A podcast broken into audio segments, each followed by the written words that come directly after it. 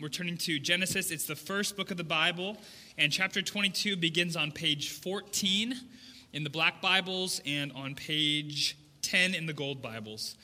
And so we're in a series working through the book of Genesis, not trying to look at every passage, not every facet, but trying to get a sense of what does Genesis teach about what does it mean to know God? Who is he?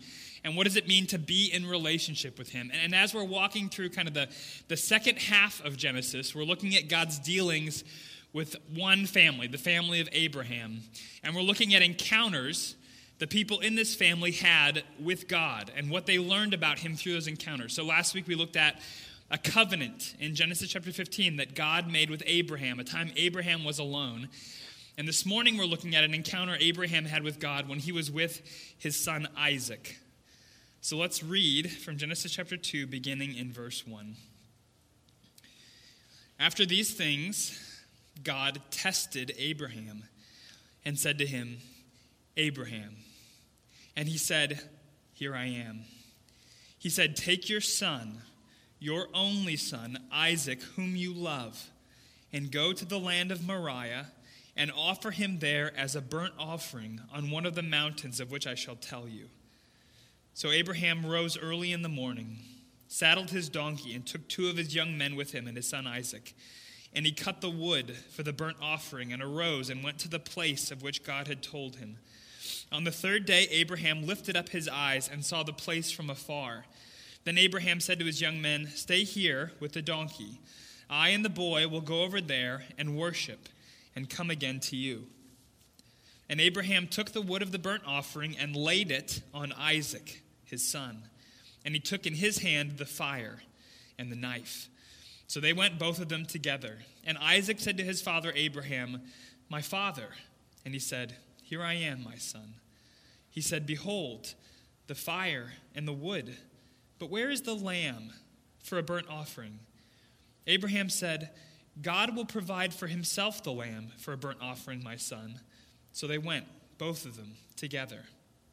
When they came to the place of which God had told him, Abraham built the altar there and laid the wood in order and bound Isaac his son and laid him on the altar on top of the wood. Then Abraham reached out his hand and took the knife to slaughter his son.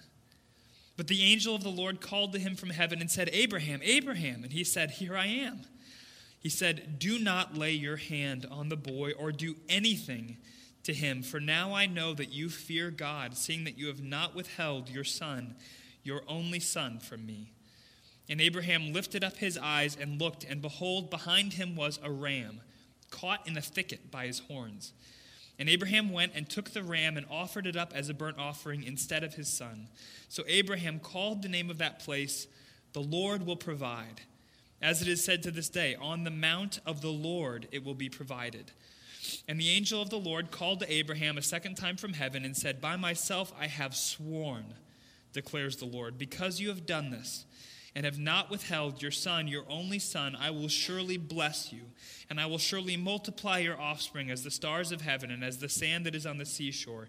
And your offspring shall possess the gate of his enemies, and in your offspring shall all the nations of the earth be blessed, because you have obeyed my voice." So Abraham returned to his young men, and they arose and went together to Beersheba. And Abraham lived at Beersheba. Let's pray again.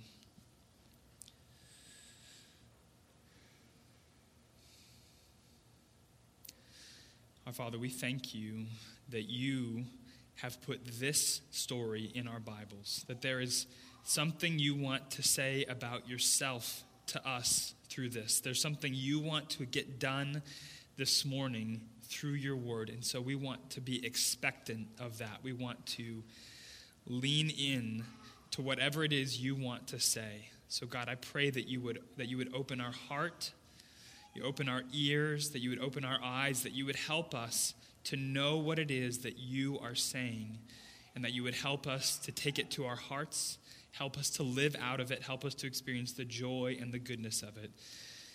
In Jesus' name, amen. Well, let's admit from the very beginning that this passage is hard to understand. It's bewildering, unsettling, even disturbing. If you're not a Bible reader, you look at this and you think, how could modern people worship a God who would ask this of someone? You're looking around, you're thinking, what is wrong with everybody else here? And if you're a Christian and a Bible reader, it disturbs you as well because it seems so out of character for the God who's revealed himself in Scripture and in Jesus. What is going on here? Well, more than you see at first glance. So I just want to draw your attention to a few things, just even before we start working through the passage, just to kind of ease the tension a little bit from the beginning. The first thing to keep in mind is that this book was written by Moses for the people of Israel, the people who had come out of Egypt, wandered in the wilderness. Moses wrote this in the wilderness, preparing them to go into the land. So this was written for people who already had God's law, which means they already knew that God abhors human sacrifice, right? As just one example, Deuteronomy chapter 18, there shall not be found among you anyone who burns his son or his daughter as an offering, for whoever does these things is an abomination to the Lord, and because of these abominations, the Lord your God is driving them out before you. So there were people that lived in the land, and they did sacrifice their children to their gods, and God says, that's not going to happen among you. That's not how we do it. That's why I'm driving them out. So no one who read this, none of the original readers of Moses, none of Moses' audience would have read this and thought, okay, yeah, child sacrifice, yeah, that's what we do. No, they would have read it, and they would have had the same reaction you had. They would have said, wait, what? And the second thing to keep in mind is that Moses tips us off from the very beginning that Isaac is going to be fine. Look at verse 1. After these things, God tested Abraham. Moses wants us to know from the very beginning that this is a test. There's something that God is trying to accomplish in Abraham's life. We don't know what that is, but it lets us know from the beginning that this is a controlled situation. God has this under control. But the tension of this passage is not, is Isaac going to be okay? The tension of this passage is Abraham going to pass the test? Is he going to come through? And the third thing to keep in mind is that this test is utterly unique to Abraham because of what Isaac meant to Abraham and what Isaac means in the Bible. So remember that God had called Abraham to be the father of his people. That he said, I'm going to give you a son, and that son will become a great nation, and through that nation, I'm going to bless the whole world. I'm going to bless all nations. And he called into that when Abraham had no children. Abraham had to wait 25 years for this miracle baby to be born. So to Abraham, Isaac was the embodiment of all his hopes for the future. Everything that was going to happen through Abraham's family had to happen through Isaac. He was the only son of Abraham and Sarah. So to Abraham, Isaac was everything. And so when God says to Abraham, take your son, offer him as a burnt offering, what he's saying is, Abraham, will you worship me, even if worshiping me costs you everything? Am I first in your heart? Have you obeyed me and trusted me all these years just to get a son? Or have you done it because you love me for my own sake? And he's saying as well, you know that I promise you that I'm going to make a great nation through Isaac. That hasn't happened yet. So are you going to trust my promise, even when my command seems to fly right in the face of it? Will you trust me even when you don't understand? Do you love me, and will you trust me? That's the test. That's the tension. That's the drama of this passage. Now let's look at the passage. Let's kind of work our way through it under three headings. And you have an outline in the back of your bulletin. The first heading is that God tests his people with a call to sacrificial obedience. That's what this shows us. Look again at the call in verse 2. God said, take your son, your only son Isaac, whom you love, and go to the land of Moriah and offer him there as a burnt offering on one of the mountains of which I shall tell you. So this is Abraham's final exam. Right? God had called Abraham out of a pagan people, out of idolatry. He'd called him to belong to him. And over years, God had been working in Abraham's life, teaching him and putting trials in his way, shaping him into a person of deep and resilient faith, someone who's a fit father for all of God's people. And at the culmination of all his walking with God, God calls him to this kind of final test, this final exam, this Will you love me and trust me even in this? And God knows what it will cost Abraham. He says to him, take your son, your only son, Isaac, whom you love. He knows how this is going to land on Abraham. He knows what it's going to cost him, but he calls him to sacrifice anyway. Abraham's test was literally sacrificial obedience. And that was unique to Abraham. God never calls anyone else to this ever. It was unique to Abraham, but the experience of testing is not.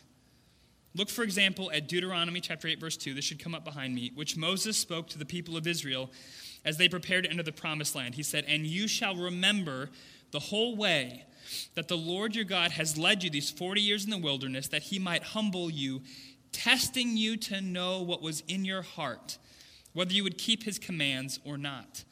God tested them to know what was in their heart by giving them commands. He said, let's see if you will obey what I command of you.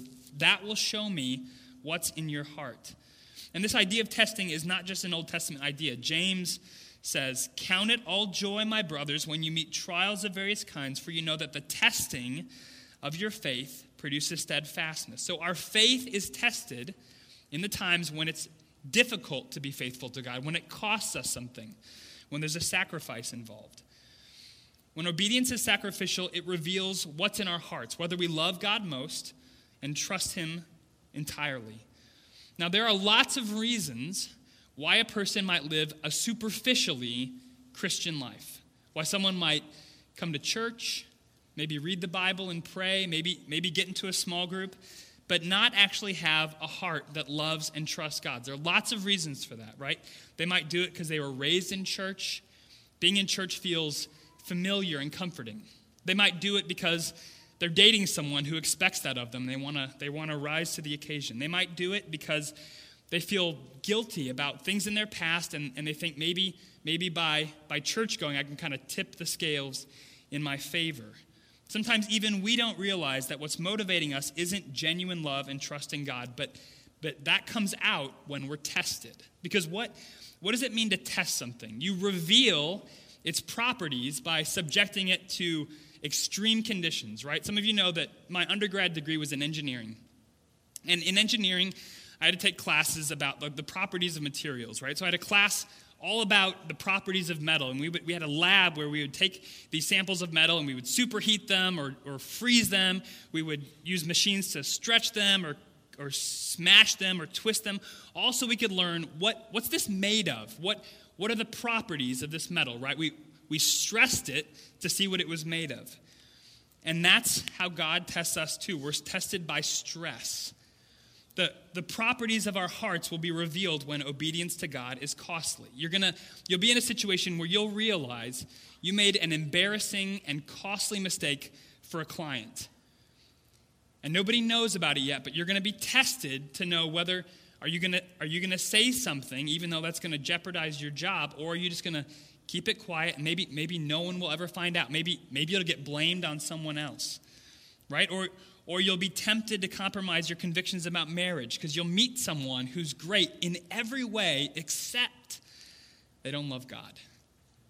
Or you'll be caught in a tension between, on the one hand, a desire to be liked and admired by your friends and your coworkers who aren't Christians, and on the other hand, teachings of the Bible, which, if you admit that you believe that, are going to make you seem intolerant and foolish in the eyes of the people around you. Those moments will reveal what you really trust and what you really treasure, because in those moments, faithfulness is going to cost you something. God's great dream for your life is not comfort. He doesn't work all things together for your ease. God wants to make you a person of unshakable faith and unwavering love, a person who endures suffering with joy and does hard things and impacts people's lives for eternity. And he brings tests into your life as kind of periodic assessments of where your heart is, really. And I realize that this is not a great advertisement for Christianity, right? Come worship a God who's going to make your life hard. It's not a great advertisement, but I'm not here to sell you something. If you're looking for a belief system that kind of fits nicely into the lifestyle you already have, the choices you're already making, the plans you're already pursuing, something that just will just add kind of a dash of peace and transcendence into your almost perfect but not quite there life. Christianity is probably not what you're looking for. But if you're looking for the truth, then you've come to the right place, or rather, the right God. The God of Genesis 22 is not a God we would invent. We wouldn't make up a God who makes us this uncomfortable, who asks this of a person. This is in the Bible because it's real. The true and living God intrudes in our lives. He upsets the apple cart. He doesn't make things easy. This reminded me of that classic place in C.S. Lewis's Narnia Chronicles, where the children are coming to Narnia. It's winter. They're in the beaver dam, gathered around the table, and the beavers are telling them about the king who's coming. And all of a sudden, the children start to get a little unsettled because they have it's just dawned on them that the king the beavers are talking about is a lion. And Susan and Lucy asked them, "Is he quite safe?" And this is what Mr. Beaver says. "Safe?" said Mr. Beaver. "Don't you hear what Mrs. Beaver tells you? Who said anything about safe? Of course he isn't safe, but he's good. He's the king, I tell you." The true and living God is so committed to making something glorious and durable out of your life that he will make you uncomfortable and ask things of you that don't seem reasonable, that seem like more than you can bear. He will test you to show what's in your heart. He will call you to sacrificial obedience. Abraham thought that his faith would cost him everything, and he obeyed. How did he do it? Secondly, obedience is fueled by fear and faith. And one of the aspects of the story that's most striking when you read it is the detail. I mean, it's just painstaking. Sometimes in the Old Testament, the stories are just kind of bullet points of what happened. But in this, it's almost cinematic. You can see everything that's happening, right? Abraham rises early. He saddles the donkey. He calls these young men. Maybe he has to wake Isaac up, right? He goes and he chops the wood for the burnt offering. He settles it on the donkey. He straps it down. They set off. It takes them 3 agonizing days to get to where he's going. He sees the mountain. He leaves his servants behind. He ascends the slope alone. Isaac carrying this wood on his back. Abraham with the fire and the knife. He gets to the summit of the hill. He has to gather stones, and then stone by stone builds an altar, arranges the wood on the altar, binds Isaac on top of it. It's agonizing. It's awful to watch. I mean, can you imagine the anguish? Why does Moses dwell on this scene? It's because it gives us the opportunity to imagine all the moments at which Abraham could have turned back. Any point in those 3 days, he could have just steered the donkey back and said, "I don't think so." He has to keep choosing obedience all the way to the end, and he does. And what does God declare over him? Look at what the angel says in verse 12. He said, "Do not lay your hand on the boy or do anything to him, for now I know that you fear God, seeing you have not withheld your son, your only son, from me." God says, I can see in your obedience that you fear me. It was fear that fueled his obedience. Now, what does it mean to fear God? It's important to be clear about this because there's a way to fear God that's wrong and a way to fear God that we must. And you can see both in Exodus chapter 20. So this is just after God gave the 10 Commandments. This is what Moses writes, "Now when all the people saw the thunder and the flashes of lightning and the sound of the trumpet and the mountain smoking, the people were afraid, and they trembled, and they stood far off and said to Moses, 'You speak to us, and we will listen, but do not let God speak to us, lest we die.' Moses said to the people, 'Do not fear, for God has come to test you, that the fear of him may be before you, that you may not sin.'" So he's saying, don't be afraid, don't fear, because God has come to test you that you may fear, right? There's a fear that we must not do and a fear that we must. And the wrong kind of fear is what these people are showing. They're afraid God's going to kill them. Don't let God talk to us. We're going to die if he does. And Moses says, no, God has rescued you from slavery. He brought you out to be his people. He loves you. You don't have to be afraid of that. But you do have to fear him. Take him seriously. See that he is a great and a holy God, and do not sin against him. Now, can I go back one more time to the beaver dam and the children in Narnia. This is how that scene goes on. The beaver says, "Of course he isn't safe, but he's good. He's the king, I tell you." "I'm longing to see him," said Peter, "even if I do feel frightened when it comes to the point." "That's right, son of Adam," said Mr. Beaver, bringing his paw down on the table with a crash that made all the cups and saucers rattle. Peter says, "I'm longing to see him, even if I do feel frightened." And the beaver says, "That's it." There's a fear that isn't cringing. It's not worried that God's just going to change his mind about us and smite us. A fear that's not afraid of God's punishment, but at the same time doesn't treat him like a buddy. We're not afraid of being destroyed, but we stand in awe of his greatness, and we are afraid of dishonoring and displeasing such a good and holy and righteous God. There's a fear that's a form of love. We know he's great, but like Peter, we long to be close to him. And when you fear God like that, you're going to obey him even when it's costly. If you don't obey God, you don't fear him. Abraham showed his fear by obedience. And there was something along with his fear, something distinct from it, but inseparable. And we saw, when we listened to what God said, "Now I know you fear me," that's where we knew that fear was underneath it. But when we listened to what Abraham said in this passage, we see something else. So look at verse 5. "Then Abraham said to his young men, 'Stay here with the donkey. I and the boy will go over there and worship and come again to you.'" Now skip down to verse 7. "And Isaac said to his father Abraham, 'My father.' And he said, 'Here I am, my son.' He said, 'Behold, the fire and the wood, but where is the lamb for a burnt offering?' Abraham said, 'God will provide for himself the lamb for a burnt offering, my son.'" Now you could read that, and there's a way to read that that's kind of cynical. You could say, well, Abraham, it was just kind of too awful. Abraham, he just couldn't be honest in that moment, so he told these kind of white lies to obscure what was happening. He said, "We're going to go worship, and then we're going to come back." But he didn't really believe that. Or he was trying to protect Isaac's feelings, so he said, "Well, God's going to provide a lamb." But really he knew no lamb was coming. That's kind of a cynical way to read this, and that doesn't really jive with what God says here. "Now I know you fear me." Abraham was fearing God. I don't think that this was Abraham lying. I think that these were declarations of faith. Remember, God had promised Abraham, "I will make a great nation out of Isaac." You guys remember, if you were here last week, we saw that when God made that covenant, he had Abraham split these animals in half and make this pathway as a covenant ceremony, and God walked through the pieces when he made the promise, saying, in effect, "If I don't keep my promise to you, may I be torn apart." That was the strength of God's commitment to give him a son, to make that son a nation, and to bless the nations through the nation. So Abraham knew that God was going to keep his promise. He knew that God was going to make a nation of Isaac, and he knew that God had called him to sacrifice him, and he didn't know how that fit together, but he believed that Isaac was coming back down the mountain.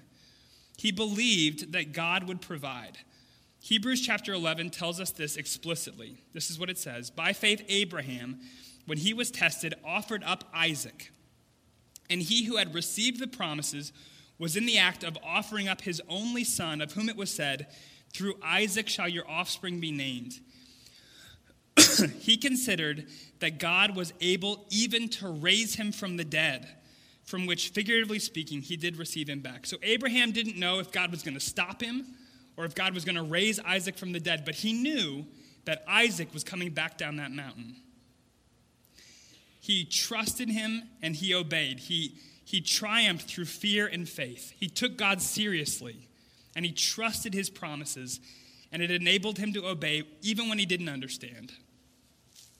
So do fear and faith characterize you?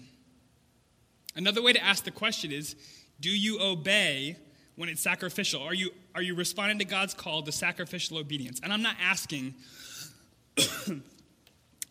about kind of the big unusual stuff. I'm not saying, are you responding to God's call to sell all you have and go be a missionary to unreached peoples, to quit your job and start a nonprofit? Although if he's calling you to that, you better do it. What I'm asking is, are you responding to his call to ordinary, everyday obedience? Just to lay down your comfort, to lay down your preferences, and live according to what the Bible teaches. Are you doing that? Are you letting God's priorities shape the way you use your time? Is all your free time me time? Or are you making time to, excuse me, read the Bible and pray? Paula, would you bring me my water? Thank you. I'm doing this mostly for you because I know that this is making you more uncomfortable than it's making me. Are you using your time according to God's priorities to read the Bible and pray, to teach your kids about God, to meet your neighbors and love them? Are you letting God's priorities shape the way you use your money and the way you do your work? If not, then there's a deficiency of fear or faith. Either you're not taking God seriously or you're not trusting that his ways are good, that he knows best, that if you will obey him in faith, he'll provide completely. And that's what Abraham experienced. So let's look finally, thirdly, God meets obedient faith with provision and assurance. So what does Abraham encounter on the far side of obedience? Look at verse 13. And Abraham lifted up his eyes and looked, and behold, behind him was a ram, caught in the thicket by his horns. And Abraham went and took the ram and offered it up as a burnt offering instead of his son. So Abraham couldn't understand how it was that God would both keep his promise to bless Isaac, to make him a nation, to bless the nations through him, and how he could do this command that God had called him to. He couldn't see how it all fit together. But on the far side of obedience, God provided a way, and what he provided was a substitute. Abraham saw the ram, and he knew immediately what it was. It was God saying, take this instead of your son. Let your son live, and sacrifice this in his place. Abraham was able to offer his sacrifice. God kept his promise, and Isaac lived. And Abraham was so moved by this experience that he says, he renames the mountain. He says, this mountain will be called, the Lord will provide. And it became a saying, on the mount of the Lord it will be provided. Now, I wonder if we believe that this could be true in our life. Do we believe that God provides in the place of obedience? That God provides not before we go out to do what he's called us to do, but in the going out to do it. We prefer to have the provision first. We say, God, you want me to talk to my coworker about Jesus? Well, that's fine. Make me fearless, and then I'll do it. Or we say, God, you want me to be generous? Well, that's fine. Give me more than I need, and then I'll be glad to give some of it away. Or, God, you want me to jeopardize my job by reporting unethical practices at work? Fine. Show me there's another job just waiting for me to slot into, and then I'll do it. We want the provision first. But God says, on the mount of the Lord it will be provided. Obey first. Trust me first. And then you'll see my provision. And not just provision, but assurance. So we're not going to go all the way through verses 15 to the end, but there, and the angel speaks another time, the same promises that God has been saying to Abraham ever since the beginning. The same promises about making Isaac into a nation, blessing the nations through him, making his name great. The same ones he's been saying for the last 25 years, but he gives it an even greater depth. He says, by myself, verse 16, I have sworn, declares the Lord. He hasn't sworn by himself before. Verse 17, I will surely bless you. I will surely multiply your offspring. On the far side of obedience, Abraham experienced a new depth of assurance of God's care for him and the security of his promise. And you say, all right, you've made your point. We should obey God. We know. We know we should obey, but we haven't, and we don't. And if all you have for us is a reminder of how far short we fall, then frankly, I wish I'd stayed in bed. Is that all you have? No, because this passage isn't just a call to obey by faith, though it is that. It also contains the power to make us people who do obey by faith. Where? Now, this is the moment of dramatic tension. I'm going to take a drink of water and make you think about that.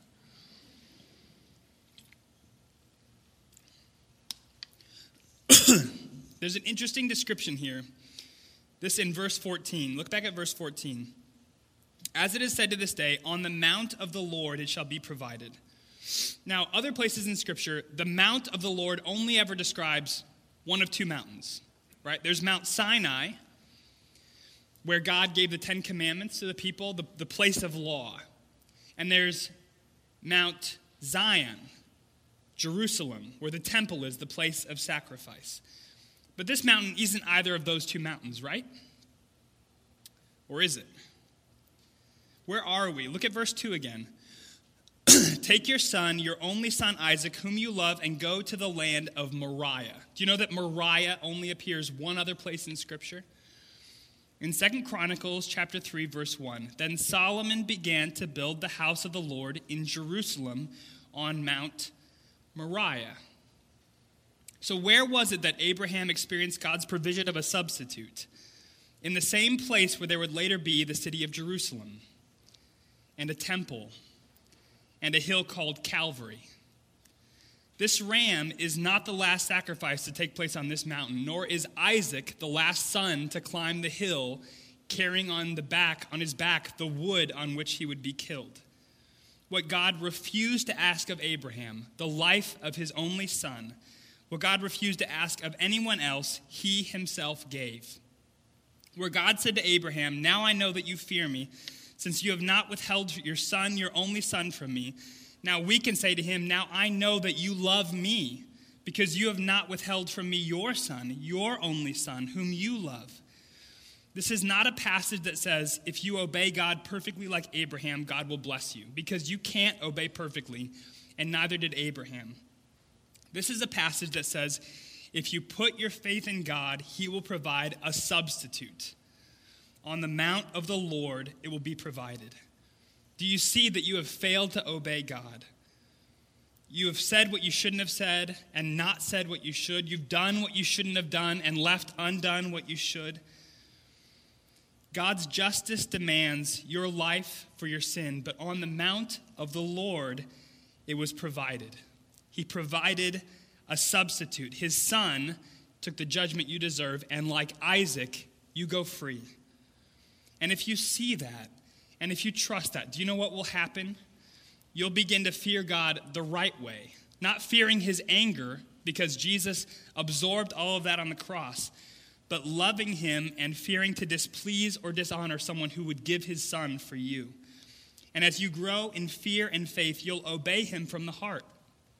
You'll trust that his ways are good and good for you, and you'll experience new assurances of his love, and you'll grow to expect his provision.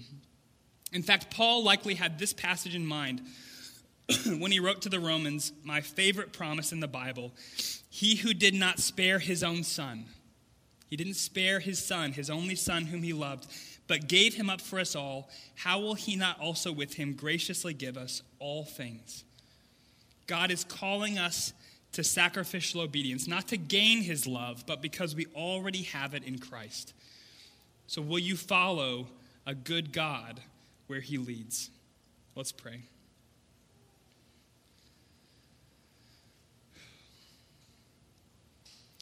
Our Father, we marvel at the picture in this passage of your love for us.